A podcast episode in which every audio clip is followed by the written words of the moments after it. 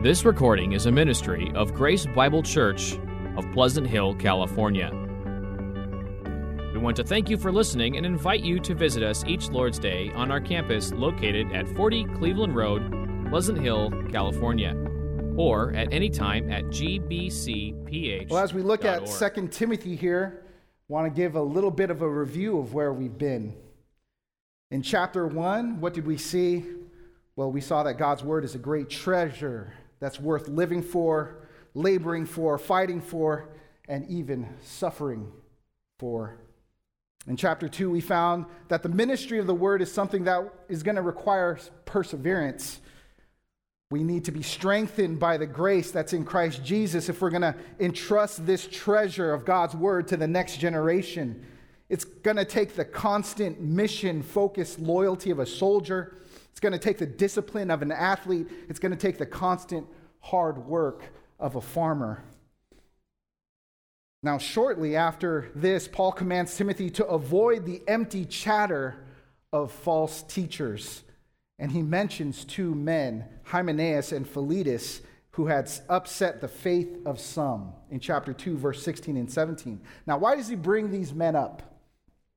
Well, Paul is showing that treasuring the word is going to require more than just enduring the work of gospel ministry, but it's also going to mean guarding and protecting the, God's word from opponents who will come to deny its sufficiency.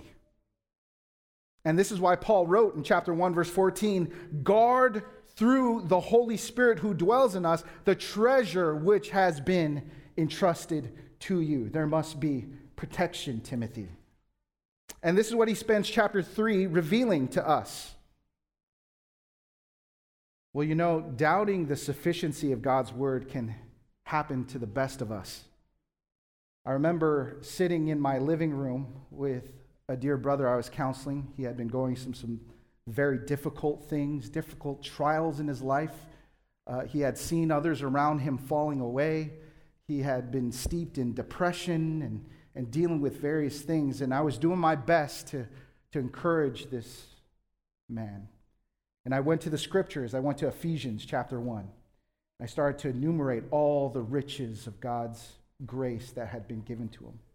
I turned to him, Ephesians chapter 2, and showed him how he was once dead, but then God made him alive and delivered him. I turned to Romans 8 and showed him how there is now no condemnation for him who believes that the love of Christ is ever with him, no matter through death or life or anything. Nothing can separate him from the love of Christ.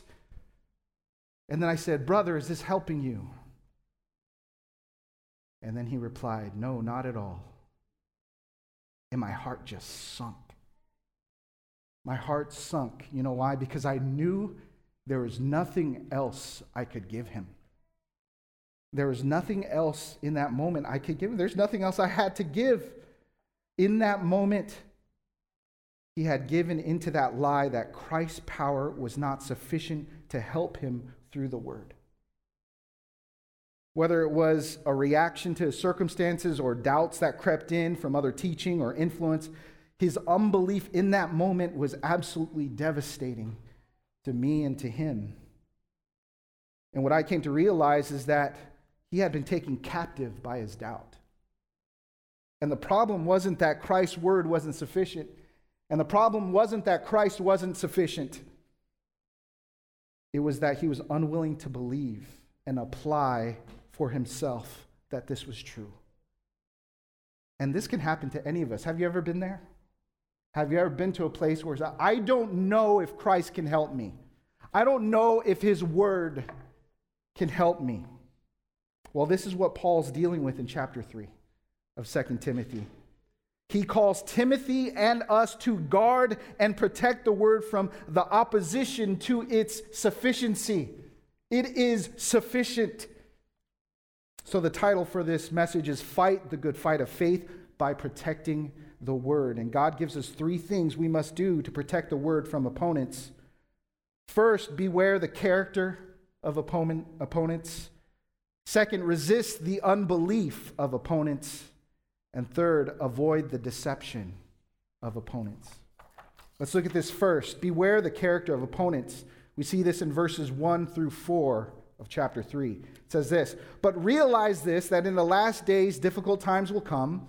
For men will be lovers of self, lovers of money, boastful, arrogant, revilers, disobedient to parents, ungrateful, unholy, unloving, irreconcilable, malicious gossips, without self control, brutal, haters of good, treacherous, reckless, reckless, conceited, lovers of pleasure rather than lovers of God.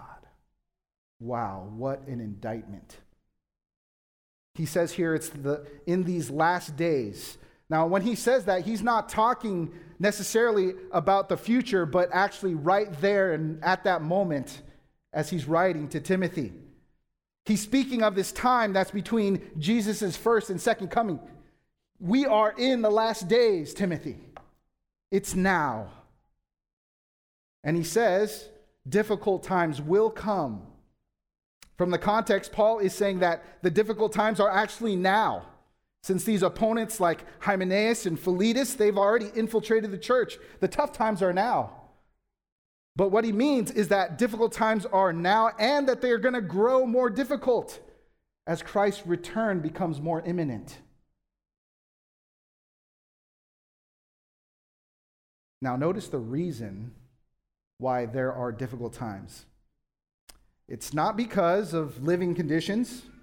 It's not because of political situation or any particular circumstances, but it's difficult because the evil character of the people of this age. That's what makes it difficult. The people of this evil age are characterized first by what they love. I am going to uh, group these attributes together a little bit. They're known by what they love. Look at what they love in verse 2 it says they will be lovers of self. They will love themselves, idolatrize themselves. And it's described in some adjectives there as well in verse 2. They're boastful, they're being braggarts. This deals with the, their behavior. They laud themselves in their deeds, in their speech. They let it be known how great they are. They're arrogant. It's the word to appear over, to shine over, and it deals with the feelings they have towards others. They see themselves as above. They're known by arrogance. They are conceited in verse 4. Literally, that means from smoke. It's to be ones who are puffed up. And it deals with their self image, how they view themselves. They see themselves great, but really it's just vapor, just smoke. So they're known for what they love. They love themselves. They're also lovers of money in verse 2. Literally, they're lovers of silver. They love riches. They love material. Verse 4, they're lovers of pleasure. It's the word phileo hedone, where you hear that word hedonism, right? Hedonism, it says that the highest good is pleasure. They live for their pleasures rather than being lovers of God. They're characterized by what they love, but they're also characterized by what they lack. There's a number of description here that begin with the Greek letter alpha, which just means a negation. They're without something. Look at the things that they're without in verse 2 disobedient to parents. They're without being persuaded or convinced by the wisdom of their parents. This is applicable for Father's Day, right? They're without that. They're not convinced by their, the wisdom of their parents. They don't listen to them, trust them. They're ungrateful. They're without kindness. They're without grace. They're without thanks. They're unholy. They're without regard to God's holiness. They're, out, they're without regard to his holy standard that belongs to his people. They are unloving. That means they're without feeling. They're hard hearted people, hardened. They're irreconcilable. That, that's an interesting word because it means without a drink offering, without an appeasement They, they live without seeking truth with another. If you were to put your hand out to make peace with them, they would slap it away. They're irreconcilable. There are ones that are without self control, meaning they're without the strength to resist their own passions. They are slaves of their own passions and lusts. They're brutal, they're without mildness, they're without temperance, they are untamed, they are wild, and they are haters of good. They are without that love of that which is good. See, they're known by what they love, they're known by what they lack, and they're characterized by how they speak. Look at verse 2. They are described as revilers. This is a blasphemer. They are ones who slander God and other people. They are malicious go- gossips in verse 3. That's the word diabolos. You hear the word diabolical. They're Satan like. They're the ones who falsely accuse others. And they're characterized by what they run toward. They are treacherous in verse 4. They run toward giving away or giving over other people, as in they give other people over for betrayal. That's what they run toward. They are malicious, they are reckless. They run toward a fall. They live in such a way that runs headlong to a fall, to foolish ruin. Wow, this is the character in this evil age. What a description. How horrible. And this is the character that makes these last days so difficult. Because people are this way, it makes it difficult for God's people, Christ's church, to live out her mission, to do what she is supposed to do. And notice that these people are not only outside of the church, but in this context, Paul is speaking about such people arising from inside the church, like Hymenaeus and Philetus. The sober reality is that the attitude and character of this evil age has infiltrated the church, and so we must be on guard against it. So, the natural first point of application is self examination, isn't it? As you read this list, doesn't not cause you to look inward and say, Look at myself honestly? Do I see any of this evil character in me? 1 John 2:15 says, "Do not love the world nor the things in the world. If anyone loves the world, the love of the Father is not in him." Now we understand that we shouldn't covet the things in the world like its riches, its goods, its pleasures, because these are things that are going to fade away. They're temporary. We understand that. But more importantly, it means that we don't adopt the desires and character of the world. Because he says later that it says, For all that's in the world is the lust of the flesh, the lust of the eyes, the boastful pride of life. It's not from the Father, but it's from the world. See, we're not to adopt the world's lust, not give ourselves over to the world's boastful pridefulness. God calls us to reject the desires and character of the world. So, dear saint, what has your heart this morning? Is it your desire to be right, to be superior, to be better, to be smarter, to be stronger? To be more honored, to be respected? Is it your desire for money, goods, riches? Does that have your heart? Is it your desire for pleasure from the world's fleeting amusements, from its leisures, from its comforts? Does that have your heart?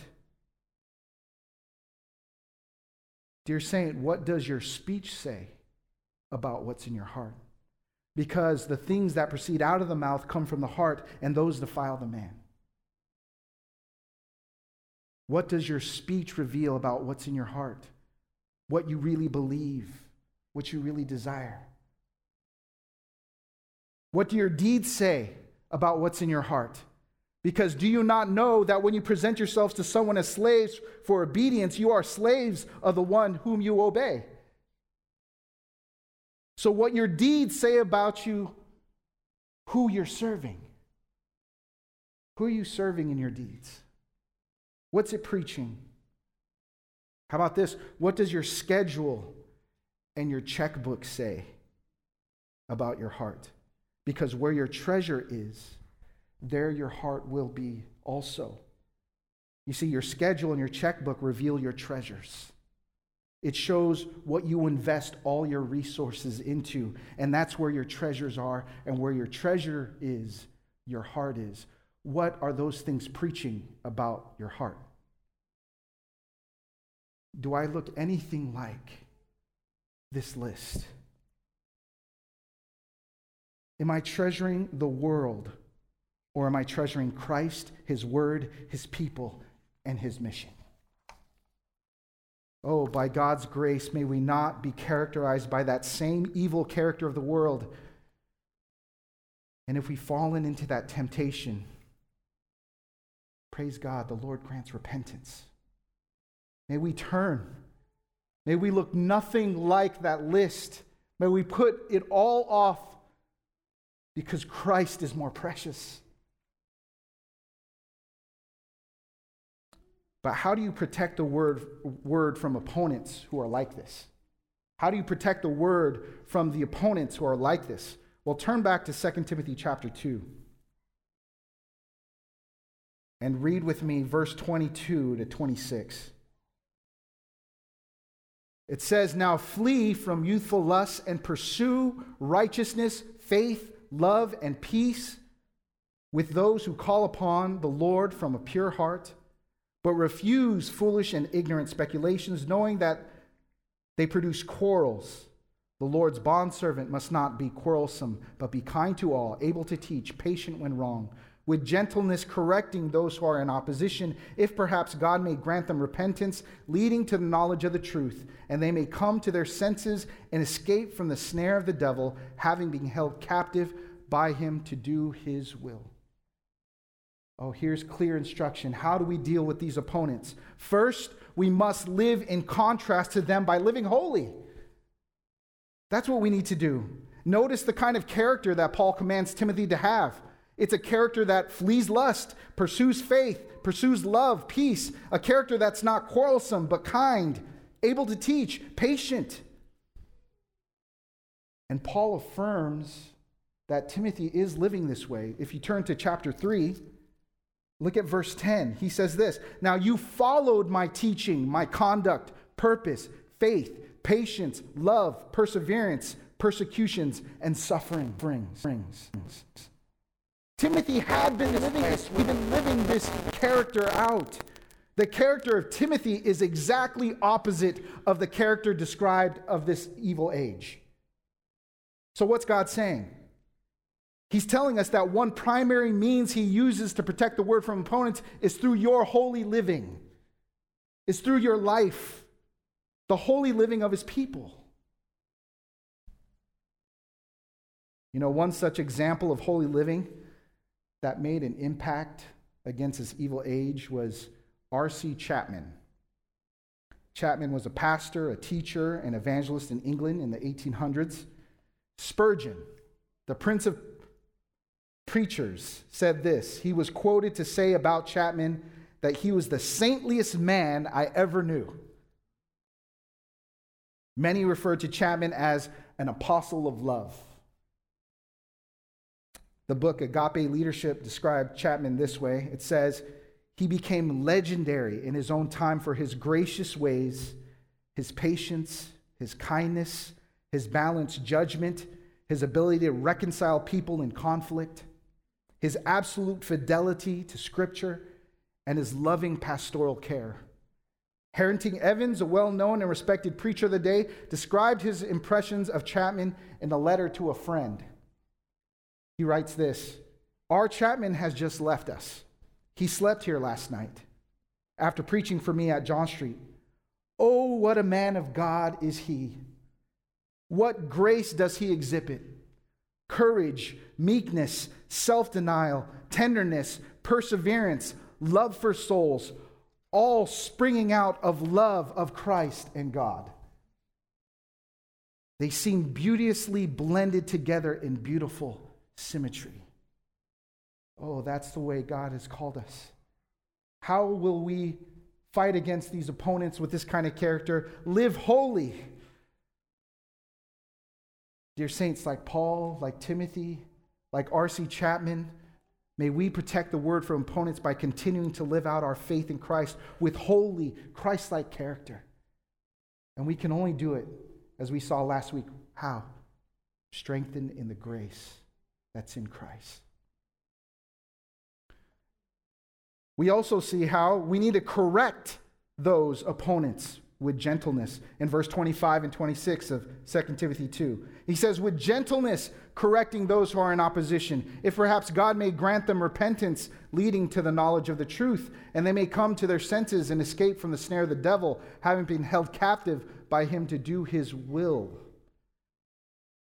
The word for correcting here is one translated also for training up. It's not the normal one that you would think for correction. The idea here is that we should attempt to be to mercifully teach, to instruct where they've gone wrong in God's word. What's our immediate reaction? Slam them, crush them. Now, do they need confrontation and sometimes very clearly and strongly? Yes. But look how he describes how we're supposed to do it with gentleness. And I think what that means is with graciousness with grace, understanding the grace of God as we do it. And he says, this is the way we should look at them. We want them to come to their senses to escape the snare of the devil. They've been made captive to him. There should be compassion that flows out of our heart to the ones that are characterized this way. So we do it with gentleness and compassion. That's what we must do. That's how we fight against those who oppose. So beware the character of opponents. Beware their character. Secondly, resist the unbelief of opponents. Resist the unbelief. Verse 5, back in chapter 3, verse 5. Holding to a form of godliness, although they have denied its power. Here we come to the climax of their character. Their evil character inevitably bears the rotted fruit of unbelief. These people have compromised the view of the power of Christ working through the word. That's what he's saying here. Because they hold to a form of godliness. It means it, they hold to an outward form of an inward reality. These people have claimed to have true, abiding trust in Christ, resulting in a spirit wrought godliness, but in fact, they didn't have that. It wasn't theirs. They didn't own that. Instead, they have denied its power. They've put on a show because they believe in the they, they, they, they put on a show, they believe the power of Christ through the word, but in their heart, they've denied that it really has the capability to produce true godliness. For them, Christ working through the word really doesn't have the power to change. It doesn't have the power to heal. It doesn't have the power to deliver people. One commentator says this These men go through all the correct movements and maintain all the external forms of religion, but they know nothing of the, the dynamic power of the spirit filled, supernaturally energized Christ life, which transforms sinners into saints. That's what this means. They only hold to a form of godliness, but denied its power. Another commentator says this they will ask the right questions but will follow the wrong answers. It will be religion for religion's sake, not religion for the sake of knowing Christ. They will join the, truth, the church or some other religious organization. They will be baptized, attend the services, sing and pray, and give and go through the motions, but their hearts will not be in it. They will deny the very power they profess to believe. In particular, they will embrace a kind of postmodern religion that allows them to do anything, believe anything, endorse anything, live any way they choose as long as it makes them happy. They will say things like, We don't need to be bound by the outdated rules of the Bible. Those were written 2,000 years ago, and they don't apply to us today. Wow. Does that not look like popular American Christianity today? Are these words not true of what these last days look like? Is that not is this not what's happening as we look at it? They don't believe in the sufficiency of Christ working through his word. And, dear Christian, that is ultimately unbelief. That's what that is. Now, this is serious. This is the difference between a genuine and a fake Christian. And opponents like these are rising from within the church. They're believing this. The issue is this can Christ do what he says he does? That's what's at stake. Can he do it or can't he? Is he sufficient for my every need or isn't he? And these opponents with their fake spirituality says no, actually he can't. Now again, this should naturally lead us first to self-examination. Do I see anything of my own unbelief here? Do I see any of this unbelief in me? Do I doubt Christ in the same way? In my so called Christian life, am I only running through the motions? Am I not abiding in the power that is in Christ revealed through the Word? Am I faking my spirituality so I could be accepted by others? so I could be seen as more righteous, so I can keep the tradition that I've been raised with? Is there anything of that in me? Oh, may God may find us out and change us from within. Or how about this? In the trials and difficulties in my life, where am I going for ultimate answers and help? Do I look to myself? Or do I look to other professionals? Or do I look to outside substances as my hope? Or do I run to the sufficiency of Jesus through his word? Oh Lord, look if there's any of this unbelief in me and root it out. Show me where I'm not trusting you and root it out of me. If I've been trusting something else, may God grant my repentance and strength to trust Him alone for the answers that truly help me.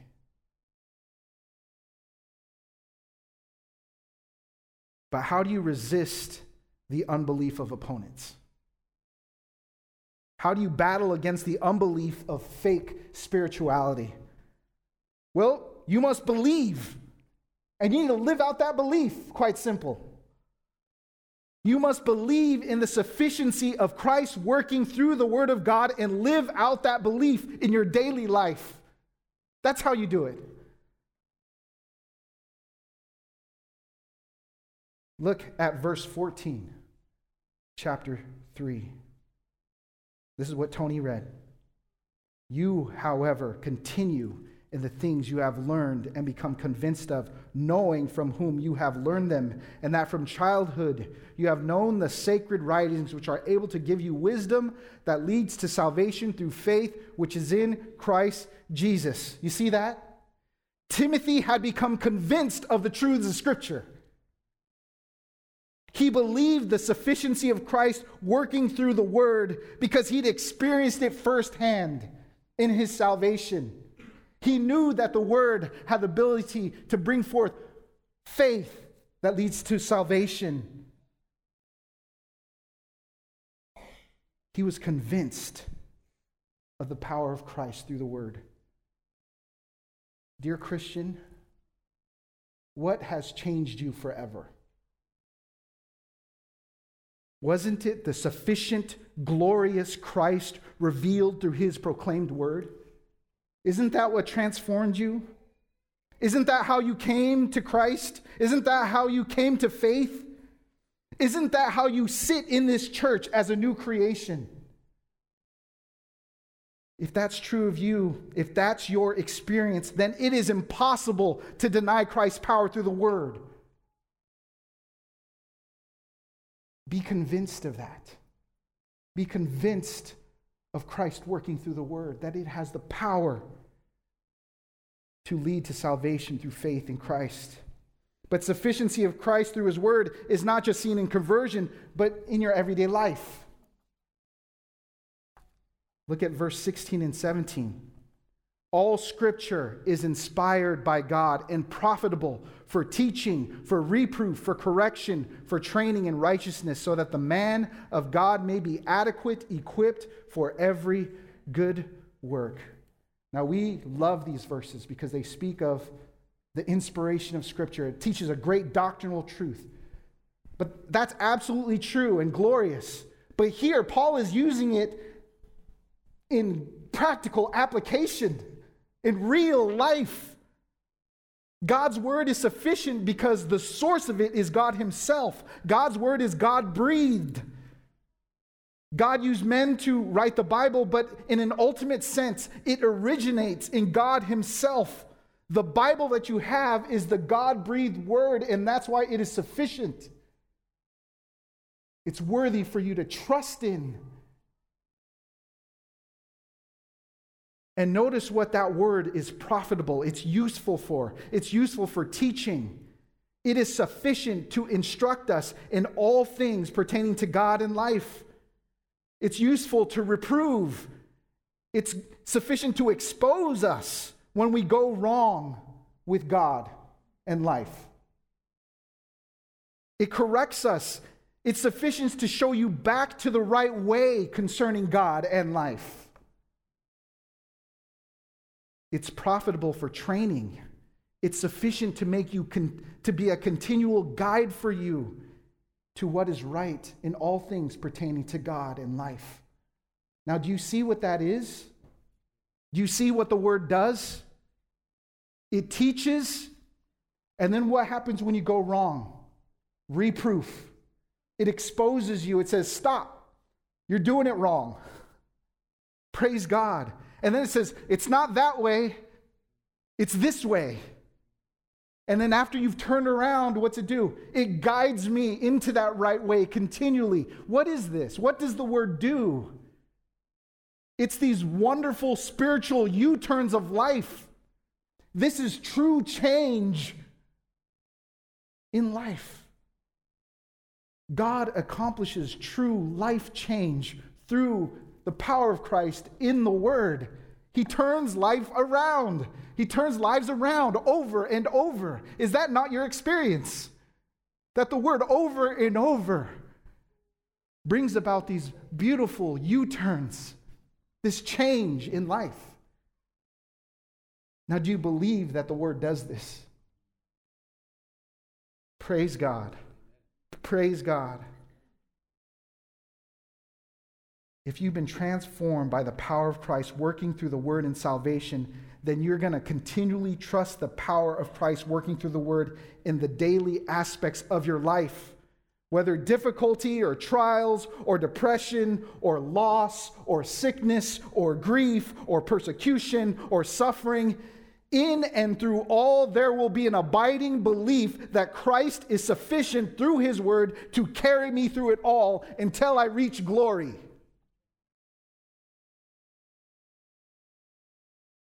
That's how you fight this. You believe this and you live it out. You live it out.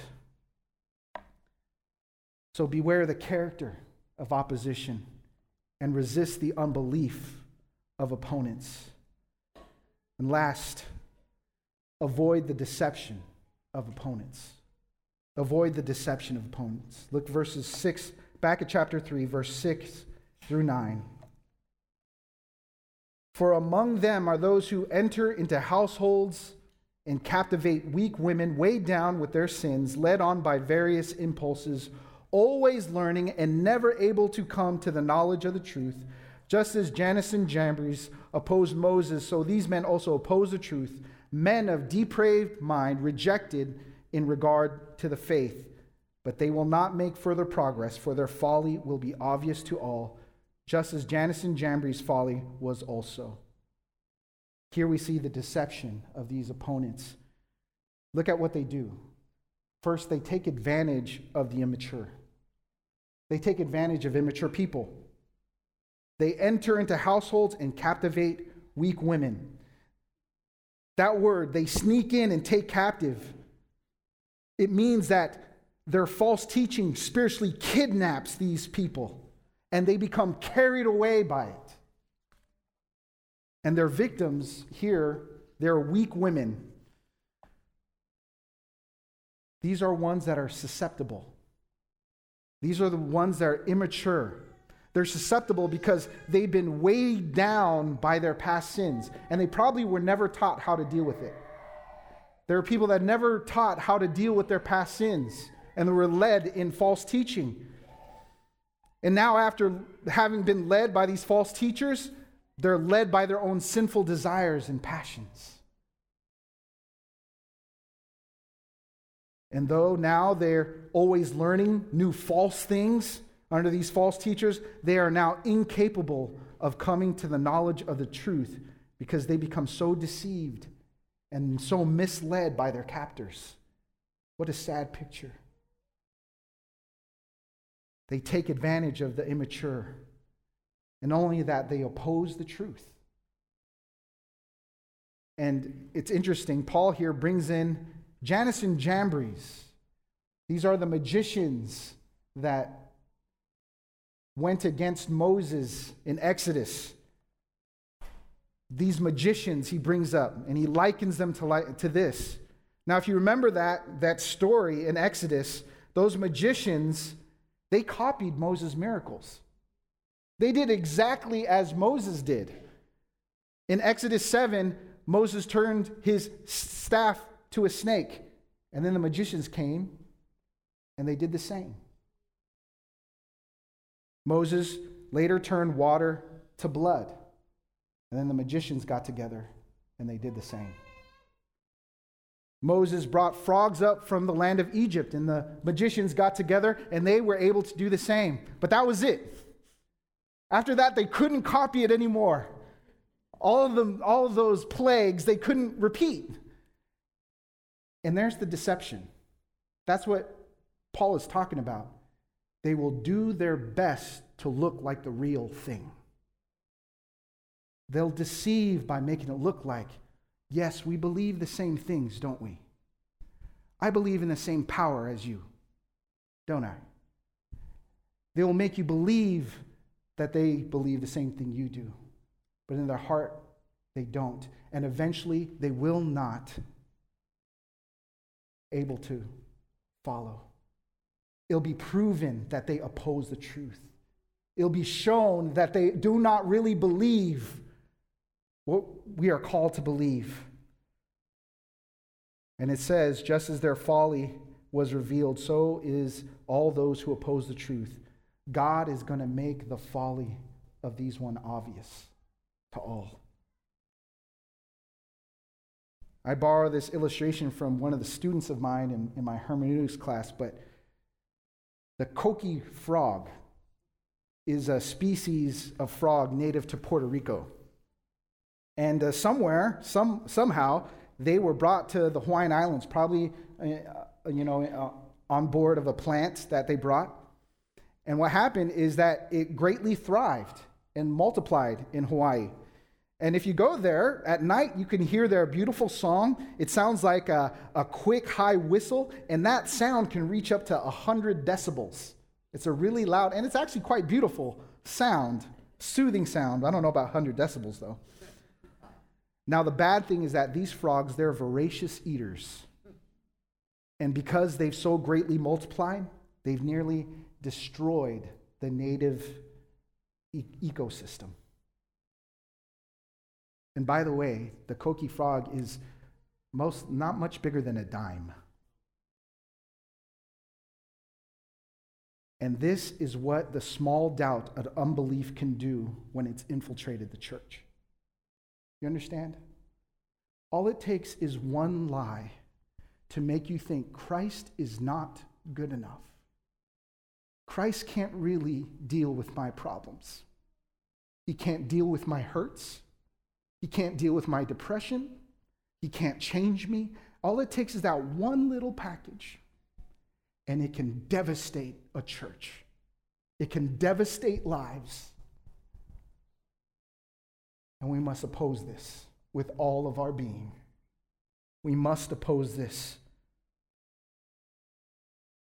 Just that tiny doubt that Christ is not sufficient to help and deliver a person through his word, it can make the susceptible person captive and it can bring unimaginable damage to the body and it brings ultimate dishonor to our Savior. So we must avoid the deception of these opponents. We need to fully trust Christ's sufficiency through his word. And we need to continually proclaim how we are convinced of this to every generation that Christ is able from generation to generation. Back in verse 17, remember what it produces so that the man of God may be adequate, equipped for every good work. That is totally outfitted I, I, hear the words of John Carson in my head. It's like a ship that's fully outfitted for war and ready to go. That's what the word does. It makes you adequate to execute every good work that God has for you to do. You need to preach that convinced to every generation. You need to pass that on, that passion, to the next generation. Help them be convinced of the power of Christ through the word. Show them. Proclaim the ongoing confidence in that word for the complete equipping of every believer.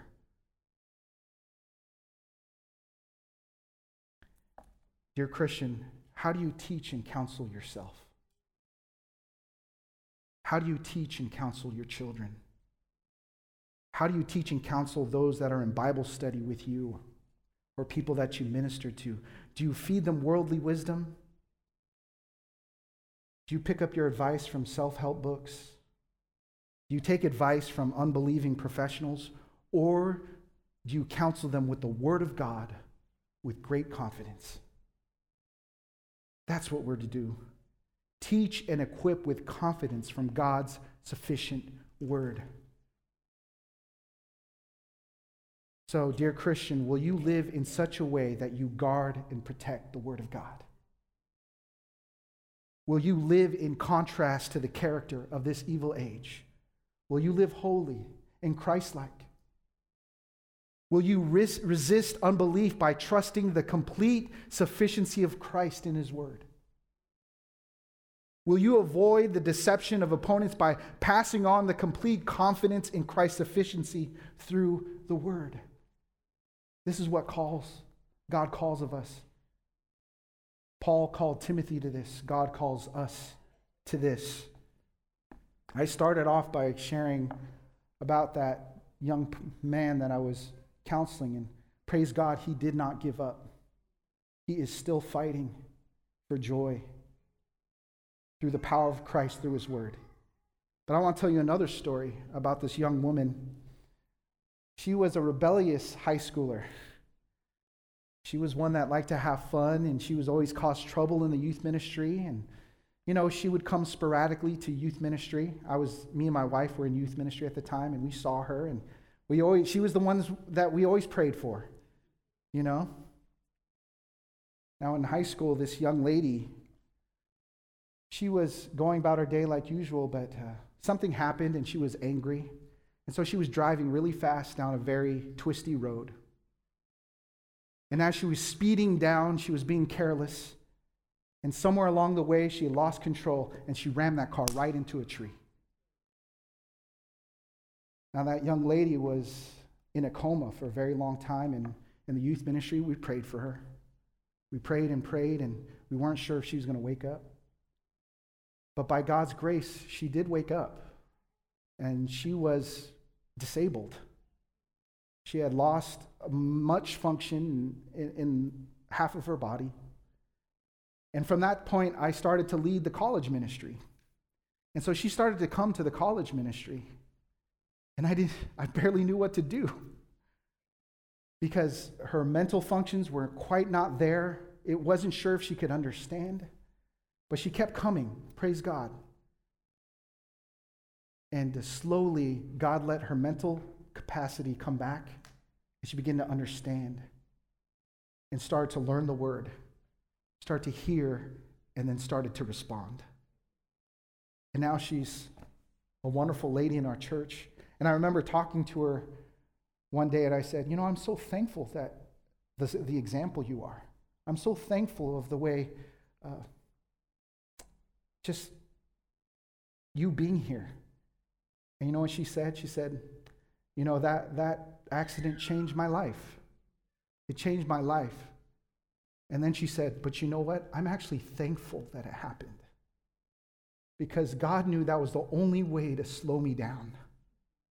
That was the only way he would get my attention, and I'm thankful. And she loves Christ, and she believes Christ works through his word, and so she's at every Bible study, every home group, every ministry she can get her hands on. How do you account for that? How do you account for that? It's Christ's power working through the sufficiency of his word. That's what it is. How will you go against this age, this evil age that is telling you Christ is not enough, the word's not enough, you need other things, it's not sufficient? How will you fight? You believe like this young woman did.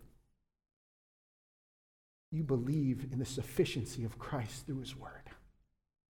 And you pass that on from generation to generation.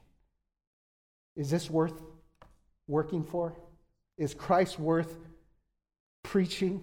Is Christ worth passing on and his sufficiency worth passing on? Oh, may we be part of this. May we gladly take up this call. Let's pray. Father, thank you.